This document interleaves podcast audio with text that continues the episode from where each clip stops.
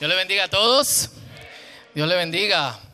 Y hoy, como, como dijo el pastor JJ, iniciamos una nueva serie que por lo que dice obviamente tiene que ver con nosotros ponernos fit eh, como discípulos, como discípulos de Cristo. Comúnmente decimos espiritualmente, a mí no me gusta decir solamente espiritualmente, pero bueno, eh, es el lenguaje que, que, tenemos sabiendo y reconociendo que lo espiritual toca cada área de nuestras vidas. No solamente puede quedarse en lo espiritual. Esto no es que si usted se pone fit espiritualmente va a ponerse fit físicamente, las dos cosas, ¿verdad?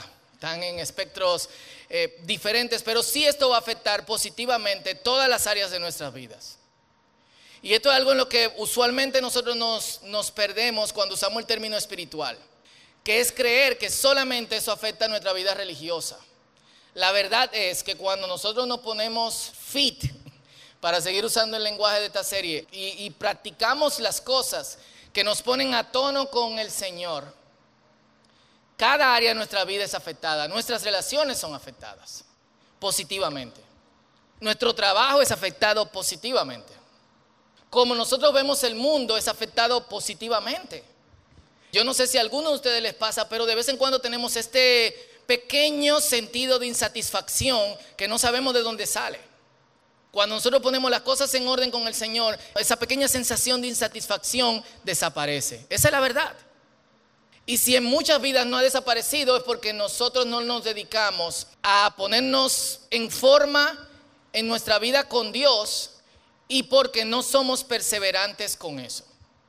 Así que vamos a hablar sobre este tema, vamos a arrancar con la, con la serie hoy, con un tema típico para los que hacen ejercicio. ¿Cuál es la frase que más se usa cuando hacemos ejercicio? ¿Eh? No pain, no gain. Sin dolor no te haces feliz. no, significa sin dolor no hay ganancia. ¿Quién ha estado en el gimnasio aquí? Levanten su mano. Wow. ¿Quiénes siguen en el gimnasio? Levanten su mano. Tres. Mis amores, tienen que ponerse la cosa. No burlamos de mis amores, pero no levantamos ni un galón de aceite. Como que, vaya. Y miren, las doctrinas de la gracia nos han hecho mucho bien. Eh, las doctrinas de la gracia son el centro de la reforma protestante. Nos seguimos llamando protestantes, aunque no protestamos por absolutamente nada, pero digamos de las iglesias no católicas. ¿Y qué significa esto? Somos salvos por gracia, no por obras. Y esto ha hecho mucho beneficio, nos ha ayudado bastante, pero también ha hecho mucho daño. Uno de los daños que se ha hecho es que porque creemos que la gracia es suficiente para salvación y la gracia obviamente es gratuita, no podemos hacer nada para recibir la gracia de Dios. Todo lo que, lo que se debió hacer por la gracia ya ha sido hecho, entonces no tengo que hacer nada más, solo sentarme y recibir.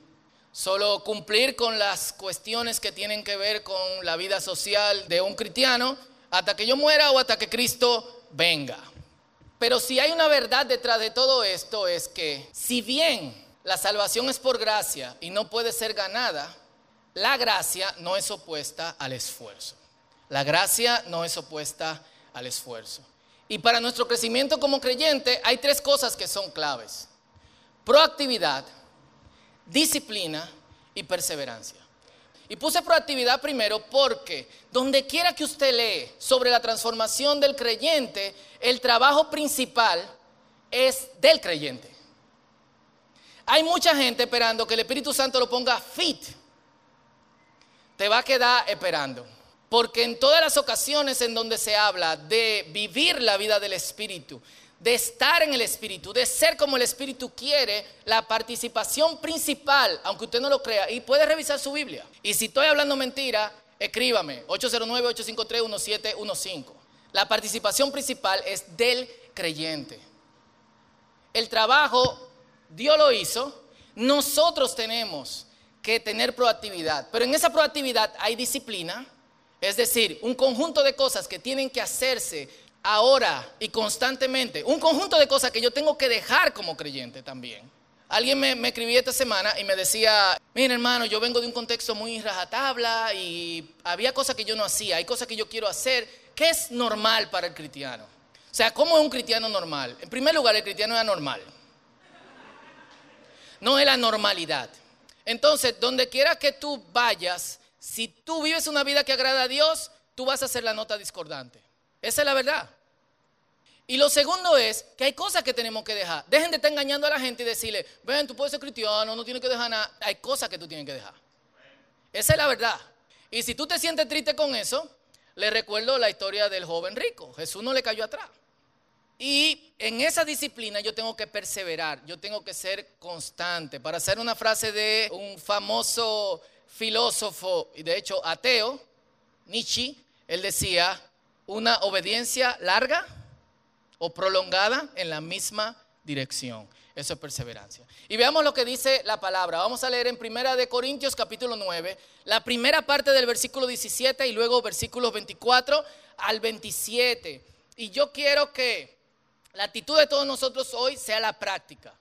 La mentalidad de nosotros sea hoy, ¿cómo yo puedo poner esto en práctica? Así que vamos a esto. Primera de Corintios 9, 17 a y 24 al 27. Leemos en el nombre del Padre, del Hijo y del Espíritu Santo. Dice, así que si lo hago de buena voluntad, recibiré qué? Mi recompensa. Versículo 24. ¿Acaso no saben ustedes que aunque todos corren en el estadio, solamente uno se lleva el premio? Corran pues de tal manera que lo obtengan.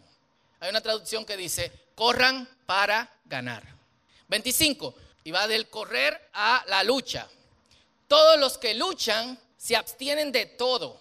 Y esto es muy interesante. Todos los que luchan se abstienen de todo. Ellos lo hacen para recibir una corona corruptible, algo que, que decae. Pero nosotros para recibir una corona incorruptible. Entonces pasa a su vida personal. Así que yo corro y lucho pero no sin una meta definida. No lo hago, y aquí sería, pero obviamente no todos entenderían esto, no lo hago como haciendo sombra. Los que practicaron boxeo o karate alguna vez, o los que practican saben que hacer sombra es pelear con el aire. No lo hago como si estuviera golpeando el aire. Más bien, y esto es lo más loco, golpeo mi cuerpo y lo someto a servidumbre. Yo me imagino a Pablo como que, Pablo, no sea que después de haber predicado a otros, yo mismo quede eliminado. Vuelvo al versículo 27. Más bien, golpeo mi cuerpo y lo someto a servidumbre. No sea que después de haber predicado a otros, yo mismo quede eliminado. Y algunas aclaraciones, en cierto modo repeticiones de cosas que ustedes han escuchado, pero que realmente la gente sigue repitiendo. Si hay dos cosas que yo no logré como pastor fueron estas. Que la gente entienda que no se viene a la iglesia, sino que yo soy la iglesia.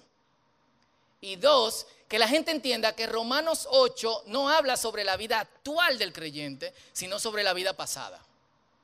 No importaba que nosotros un domingo predicáramos sobre Romanos 8 y dijéramos, señores, Pablo está hablando de la vida que vivió, esa no es su lucha actual. Dos domingos después alguien saltaba, porque ustedes saben que en Romanos 8 dice que yo con mi cuerpo hago lo que no quiero, pero lo que quiero no hago. yo, pero ¿qué hablamos? Entonces, ahí es lo que nosotros tenemos que entender. En nuestra vida pasada, lo ideal sería que teníamos una lucha con lo que nosotros queremos versus con lo que Dios quiere. Versus lo que Dios quiere, perdón. Esa lucha tiene que desaparecer. Si esa sigue siendo tu lucha, tiene que salir de ahí. Porque no es la voluntad de Dios para tu vida. La voluntad de Dios para tu vida es su voluntad, no tu voluntad. La voluntad de Dios para tu vida no es que luches con la voluntad de Dios, sino que te sometas a la voluntad de Dios. Y lo digo conectado con este pasaje. ¿Qué hace Pablo? ¿Qué él dice? Yo, ¿yo qué?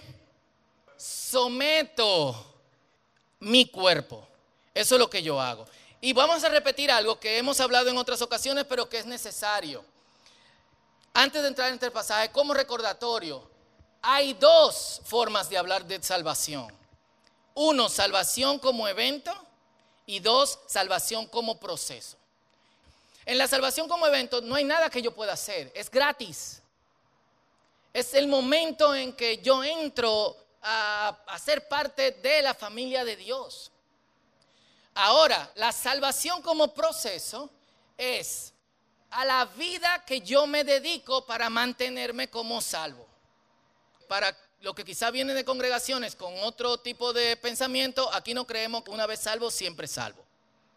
Y lo creemos por razones bíblicas. Y más adelante lo vamos a, obviamente, acentuar. La salvación como evento no depende de mí. Depende totalmente del Señor y de su gracia. Lo repito, la salvación como evento no depende de mí. Depende totalmente del Señor y de su gracia. Ahora, en la salvación como proceso hay dos agentes. Uno es el Espíritu de Dios, y esto es doctrina básica, que trabaja en regeneración. Regeneración es que yo empiezo a ser restaurado a la forma en que Dios quiere que yo sea, es decir, a la idea primaria de Dios. Regeneración, ese es el acto del Espíritu. Y yo respondo con mi trabajo que es santificación. Yo trabajo diariamente por ser santo. Los santos no son los que están guindados en la casa. Los santos no son los que tienen mejor relación con Dios que otros, sino que santos somos todos los que hemos sido iniciados en la regeneración de Dios y participamos en qué? En santificación. Es la vida y el proceso que entonces se explica en este pasaje. ¿Están conmigo? Entonces, la explicación que se hace se da en base a dos disciplinas deportivas. ¿Cuáles son esas dos disciplinas deportivas? Correr y luchar. ¿Quiénes corren aquí usualmente? Levanten la mano. Hay gente que corre aquí, o es las redes sociales que ustedes corren. Yo quiero correr, pero todavía se ha quedado en mi voluntad. Tengo un mes que he decidido correr y tengo que hacerlo. Luchar es un poquito más difícil. Cuando chiquito lo que veíamos allá Veneno, Relámpago Hernández, un poco viejo, pero vaya, o la WWF, jugábamos a que eh, luchábamos. Los que tienen hijos varones, a los hijos les encanta luchar. Benjamín es un tajalán de este tamaño y le encanta como que luchar conmigo. Él dice que es más fuerte que yo, pero vaya, falta para eso. Y de hecho, él le habla a la iglesia de Corinto como si conocieran lo que son estas disciplinas, la disciplina de correr y la disciplina de luchar. Corinto era el equivalente a un Nueva York, Londres, París, Los Ángeles. Era una ciudad donde había todo. De hecho, los que han estudiado arquitectura o arte saben que una de las tendencias arquitectónicas es llamada por esta ciudad. Y justo en las afueras de todas las ciudades grandes, en la época de Pablo, había dos cosas. Un estadio y un lugar en donde se practicaba la lucha. En otras ciudades más grandes incluso había un hipódromo cuando decimos ciudades grandes, no son ciudades como nosotros las pensamos, las pensamos hoy, son más bien como un barrio, un barrio pequeño. En las ciudades vivían las personas de dinero, personas importantes, y había muchas aldeas alrededor que se incluían dentro de esta ciudad, pero que no eran parte ni tenían la estructura arquitectónica que estas ciudades tenían. Entonces, solamente caminabas 500, 600, 800 metros a las afueras y podías ver al otro lado de la gora del mercado la gente practicando para correr o la gente practicando para, para luchar. Y por eso él le acentúa en estas dos disciplinas eh, en específico y conecta con la vida que agrada a Dios, con algo que ellos ven corrientemente, acentuando tres cosas. Rutina, sacrificio y dolor.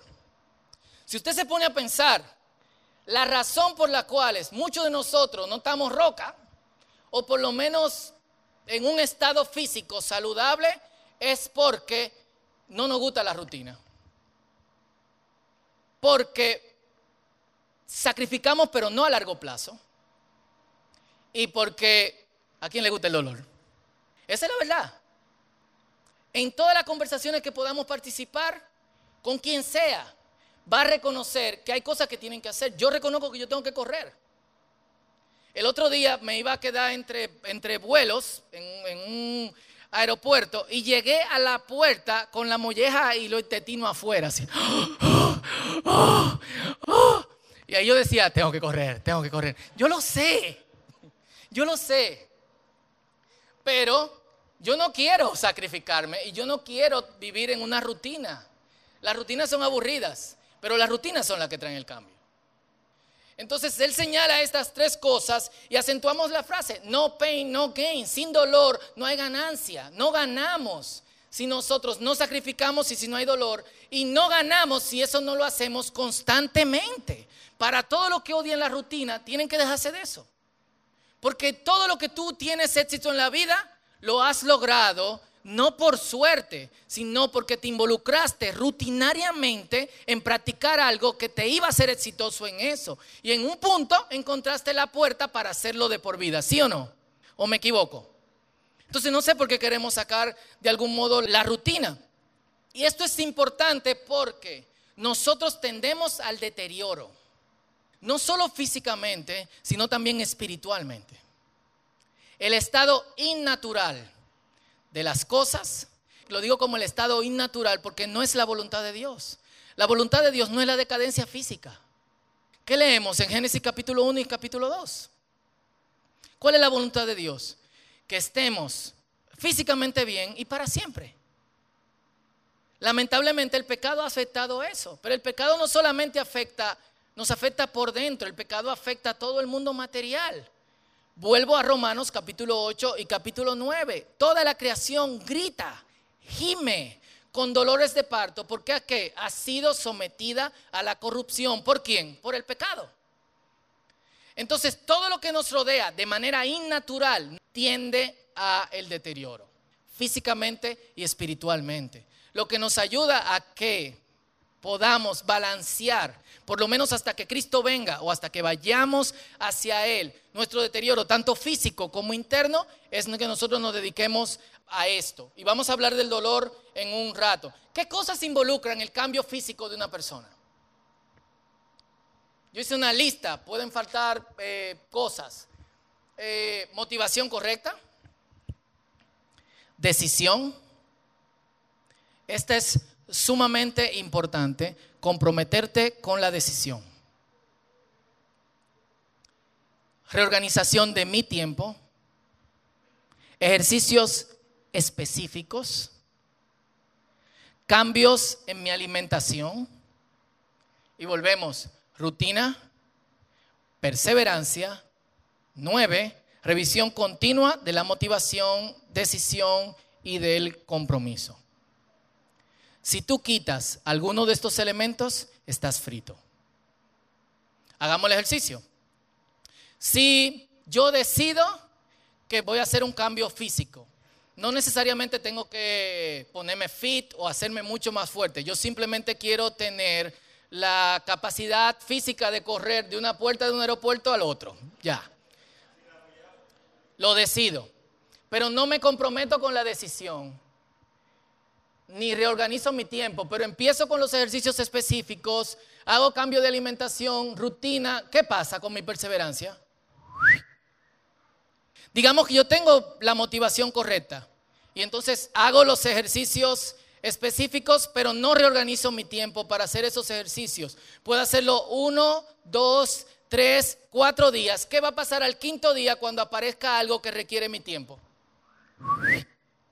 Sí, decido, me comprometo con la decisión, reorganizo mi tiempo, hago los ejercicios específicos, cambio mi alimentación, tengo rutina y trato de perseverar, pero no tengo la motivación correcta. Cuando vengan motivaciones para otras cosas, ¿qué va a pasar? Yo necesito todas estas. Y yo lo necesito también en mi trabajo, de mi relación, de mi relación con Dios. Necesito motivación correcta. ¿Cuál es la motivación correcta para hacer esto? ¿Qué te motiva a ser creyente? ¿Qué te motiva a seguir a Cristo? Vamos. Prosperidad. ¿Eh? Dejar la droga, el alcohol. ¿Qué te motiva a ser creyente? Pueden hablar, señores, no es retórica la pregunta. ¿Eh? Salvación. Transformación aquí, porque tú crees que el Señor puede hacerlo, hacer eso en tu vida, ¿verdad? ¿Quién más? propósito, una vida que tenga un propósito, destino específico. Fe, tener fe, ¿qué más? Identidad tener la identidad que vaya de acuerdo a la voluntad a la voluntad de Dios. Y esta es una pregunta seria porque hay millones de personas que siguen a Dios por las motivaciones incorrectas. Millones de personas. Entonces yo tengo que tener la motivación alineada con lo que Dios quiere para mi vida. Yo tengo que decidir. Y olvídense, olvídense de en responder esta pregunta de cuál es la disciplina espiritual más importante es la decisión. Si tú no decides, no ora. Si tú no decides, no ayuna. Si tú no decides, no te levanta a leer la palabra. Entonces, junto con la motivación correcta, yo tengo que practicar la disciplina espiritual de la decisión. Yo voy a decidir cada día hacer lo que Dios le agrada. ¿Cuánto dicen amén? Amén. Ahora, yo tengo que comprometerme con la decisión antes de ir al siguiente paso. Si yo no me comprometo con la decisión, estoy frito. Tengo que reorganizar mi tiempo. Tengo que levantarme más temprano. No puedo tener una vida de oración si yo no me levanto más temprano o si no me acuesto más temprano. Y tengo que hacer ejercicios específicos. Puede ser que tu vida de oración sea buena, pero no tengas una buena relación con la palabra, con las escrituras. Puede ser que tengas una buena relación con las escrituras y que estudies profundamente las escrituras, pero no oras, no ayunas. Puede ser que tú necesites tiempo de silencio porque tienes tu ser interior en tu bulto. Entonces hay disciplinas espirituales específicas, ejercicios específicos que yo tengo que hacer dependiendo de lo que yo necesito. Necesito cambio en mi alimentación. ¿Qué yo estoy viendo? ¿Qué yo estoy leyendo? Y aquí voy a hacer un comentario no muy popular, especialmente cuando las series de televisión son una parte importante de las personas. De hecho, a veces hablamos en el discipulado del matrimonio, en el discipulado mixto, y la gente dice, y yo quiero un ratico para ver mi serie, o eh, lo que realmente queremos es ver la serie entre los dos, o ella no puede ver una serie conmigo, o él no aguanta el primer capítulo de la serie. O sea, las series se han vuelto una parte importante en la vida de la persona. De hecho, en nuestra conversación, la lluvia dejó de ser importante en nuestra conversación. ¿Se acuerdan antes? Hey, ¿cómo tú estás? Wow, tiene mucho que no ha llovido en este país. ¿Sí o no? ¿Quiénes se acuerdan de eso? Ahora es, hey, ¿qué serie tú estás viendo? ¿Qué serie tú me recomiendas? Ahora, señores, las series tienen una cantidad de sinvergüencería que yo no sé cómo mucha gente aguanta tener su parte íntima en un lugar sin hacer cosas o que huele la mente. Cada uno hará su ejercicio o su juicio personal. Pero hay cosas que no nos pega verla como creyente legal. Podemos estar de acuerdo en que estamos en desacuerdo, pero yo voy a sostener que este, este comentario es prácticamente como la voluntad de Dios para tu vida. No porque lo diga yo, sino porque tenemos que tener cuidado con lo que vemos. Tenemos que tener cuidado con lo que leemos. Pasamos más tiempo leyendo ciertas cosas que leyendo la palabra de Dios. Esto es alimentación para nosotros. Rutina. Yo tengo que entonces dedicarme a todos los días me voy a levantar a las 5 de la mañana, me voy a levantar a las 6 de la mañana y voy a orar.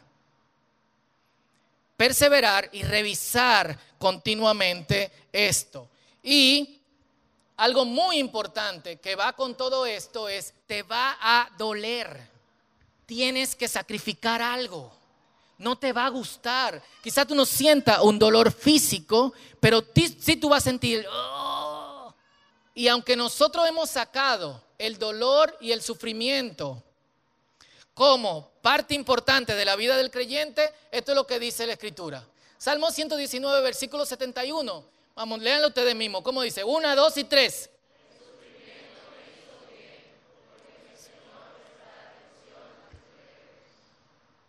Oh, ¿y eso? Hay experiencias de dolor que quitan la visión de lo que nosotros le hemos puesto importancia y la ponen quién? En el Señor, en la alimentación correcta, sus decretos.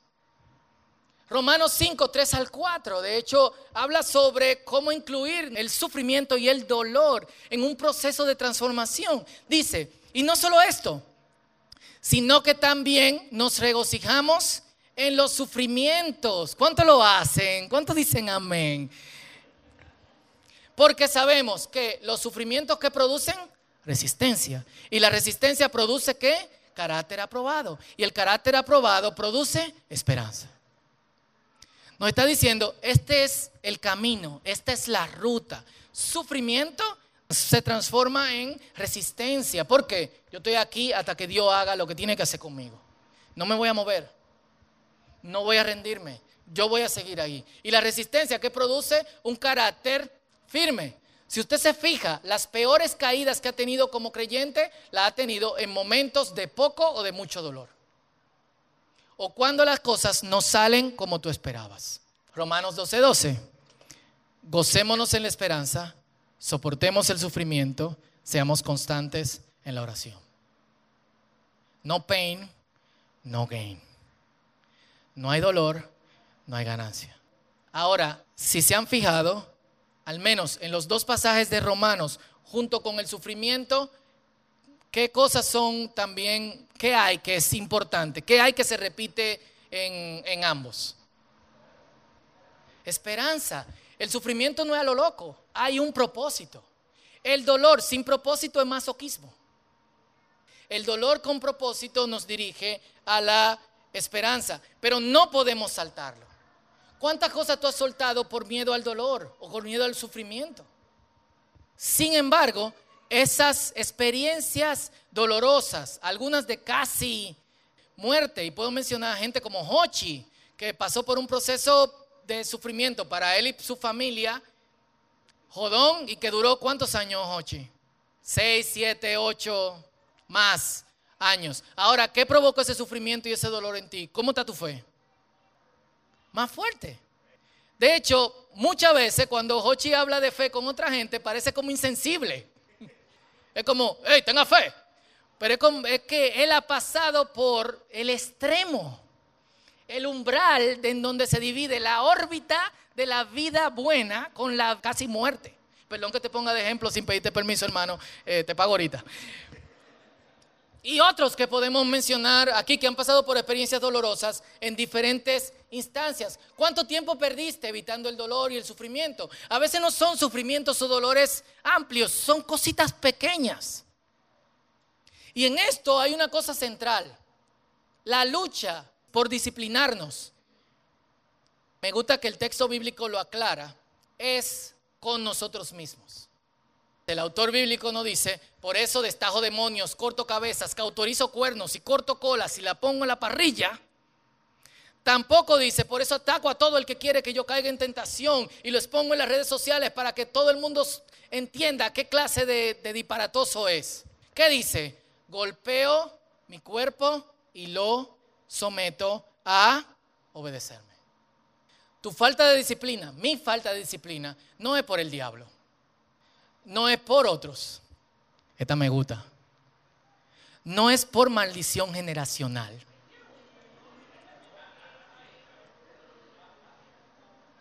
Porque algunos dicen, hey, yo lo he intentado, pero la maldición generacional que hay con mi familia, que tengo que cortar, no es eso, manín, eres tú. No es tu papá, no es tu mamá, no es tu abuela, ni tu tatarabuela, ni tu abuelo. ¿Por qué siempre las abuelas? ¿Por qué no los abuelos? Ellos están con el Señor o donde sea. Eres tú.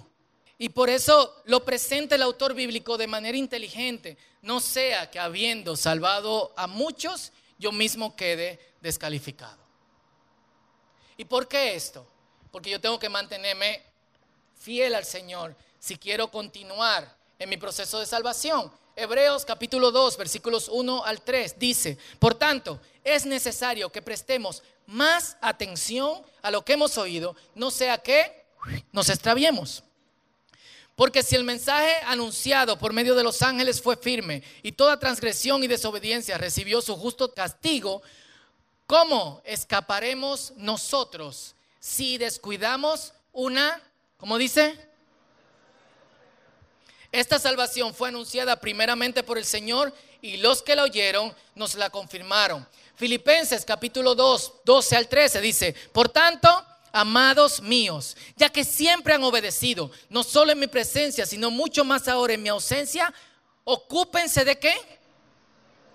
Pero no es por gracia. ¿Esto qué salvación es? Como proceso, muy bien. Ocúpense de su salvación con temor y temblor. Porque Dios, y esta es la parte que Dios hace, es la parte de la regeneración, es el que produce en ustedes lo mismo, el querer como el hacer por su buena voluntad. Y esto no es opcional. Yo no voy al gimnasio y no voy ahí. Eso no me va a llevar a mí a la cama. Ni por eso voy a morir de cierta o de cuáles enfermedades. Hay otras prácticas o ejercicios que yo puedo hacer que pueden manejar mi cuerpo en buena forma hasta que yo muera sin que yo tenga que extender mis músculos. Pero si yo no me ocupo de estar fit espiritualmente, me jodí. Esa es la verdad. Y estoy hablando de mí. ¿Y tú? No es opcional. Y como no es opcional, todo el mundo tiene que hacer una regla de vida.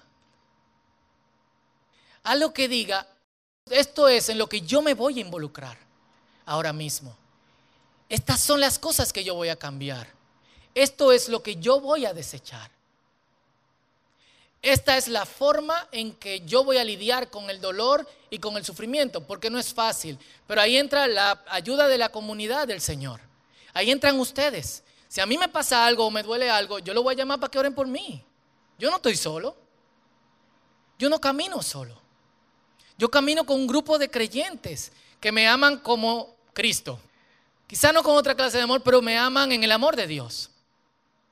Y se preocupan por mí y van a orar por mí y lo van a hacer por ti también. No estamos solos en nuestro sufrimiento y en nuestro, y nuestro dolor, pero esto no es opcional. Esto tenemos que pasarlo para crecer nuestros músculos y para estar fit espiritualmente. Porque la expectativa que Dios tiene de nosotros es hasta la estatura del varón perfecto, que es quién? Cristo. Esa es la medida, ser como Cristo. Algunos cuando hacen ejercicio pegan fotos de Arnold Schwarzenegger o de otra persona que ahora está fit o lo que sea y ven eso y eso lo ayuda. ¿Qué nosotros tenemos que ver? A Cristo. ¿Dónde yo veo a Cristo? En la palabra, en las escrituras. Pero esto no lo hago sin propósito. Hay una esperanza. El Señor no va a dejar que yo decaiga. El Señor no va a dejar que yo muera en putrefacción. Hay resurrección.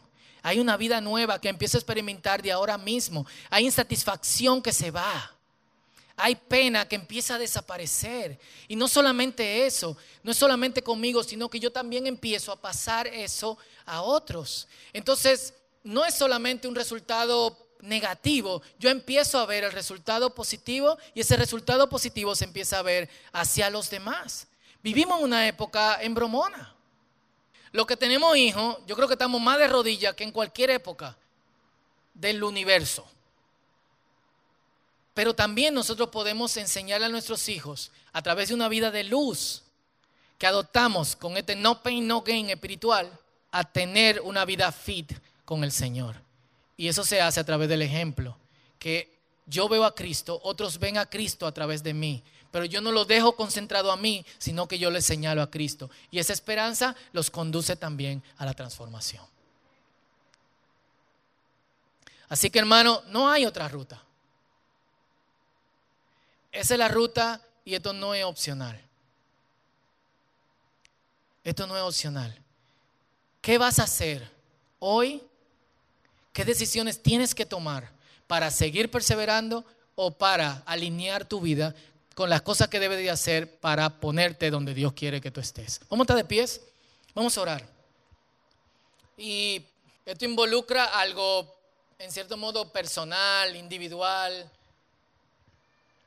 hay cosas que yo puedo hacer por ti como hermano en la fe, pero hay cosas que yo no puedo hacer por ti. Hay cosas que tú puedes hacer por mí, pero hay cosas que tú no puedes hacer por mí. Y en involucrarme en las prácticas que me conducirán hasta la estatura del varón perfecto y me, hará parecerme cada vez más a él. Hay una parte de este trayecto que incluye mis propias decisiones y que incluye un tiempo que otros no van a compartir conmigo. Y por eso hoy la decisión está de tu lado y está de mi lado también. De perseverar y seguir en esta rutina, quizás añadir alguna de estas cosas que viste que no están en tu lista o simplemente alinear tu vida de nuevo y decidir seguir con esto hasta el final. Entonces yo voy a dejar que cada uno tengamos un tiempo de meditación y nos analicemos, pensemos en nosotros mismos, no en otra gente. Siempre va a llegar a la mente alguien que debe hacer algo. Todos tenemos que hacer algo. Sino en mí, en ti mismo. Que recuérdense que esa es mi lucha, mi lucha soy yo, pero esa lucha tiene que parar. Así que tómate unos, unos segundos, un par de minutos en pensar qué tengo que hacer para alinear mi vida. Y empezar a incluir estas cosas que me llevarán y me pondrán en el camino de ser como Jesús. Este es tu tiempo con Dios.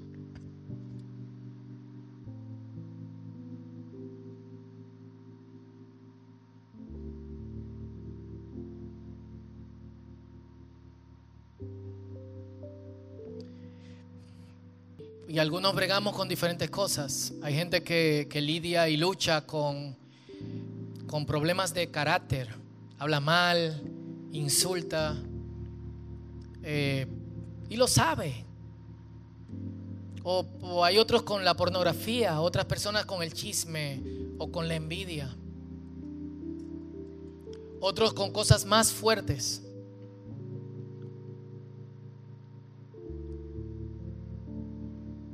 y en recibirnos,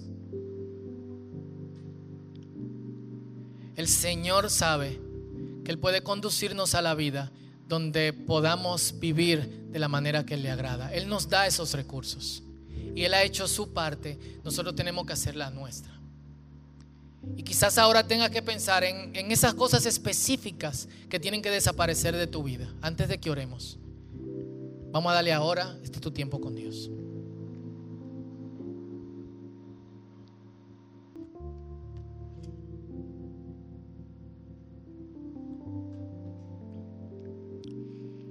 Y oremos juntos. Padre, gracias por tu palabra. Tu palabra nos aclara tantas cosas en las que usualmente estamos perdidos. Perdónanos por no prestarle atención y por muchas veces no perseverar en seguir tu camino. Camino al cual tú nos has invitado cuando tú nos diste esta salvación tan grande que el precio fuiste tú mismo, tu Hijo, que murió en la cruz por nuestros pecados y resucitó para enseñarnos que Él tiene poder sobre la muerte y por tanto puede darnos vida. Y te pido, Señor, que por quienes están perseverando en este camino y quizás están siendo golpeados, tentados, te pido en el nombre de Jesús que tú los fortalezcas, Señor. Que tú le des la palabra de permanezcan ahí, sigan ahí, tranquilos. Yo voy a hacerlo. Sigue haciendo, no te desvíes de, lo que, de lo que has tomado, de la motivación correcta, de decidir, de comprometerte con tu decisión, de reorganizar tu tiempo, de cambiar tu alimentación, de adoptar una rutina. Sigue ahí. Pedimos también por esas cositas que en cada uno de nosotros tienen que cambiar y con las que hemos luchado tanto. Ayúdanos a incluirlas dentro de este sistema en que cambiamos, Señor, internamente y que obviamente tiene un reflejo externo. Oramos por eso en el nombre de Jesús, Señor. Y, y antes de seguir orando, yo quiero orar en este momento y que todos oremos por los que se están quedando sin fuerzas. Y quizá para, para ustedes, si tú estás aquí esta, mañana o si no estás viendo en YouTube en el futuro o nos estás escuchando en Spotify o en cualquier, por cualquier medio en el, unas semanas, días o años después de ahí, quizá para ti este mensaje es muy fuerte. Pero, pero el Señor, al involucrarnos en esto, también nos provee de todo lo que nosotros necesitamos. Y el Señor es consciente de tu sufrimiento y de tu dolor. El Señor sabe por lo que tú estás pasando. Y aunque quizá en tu vida en este momento hay silencio,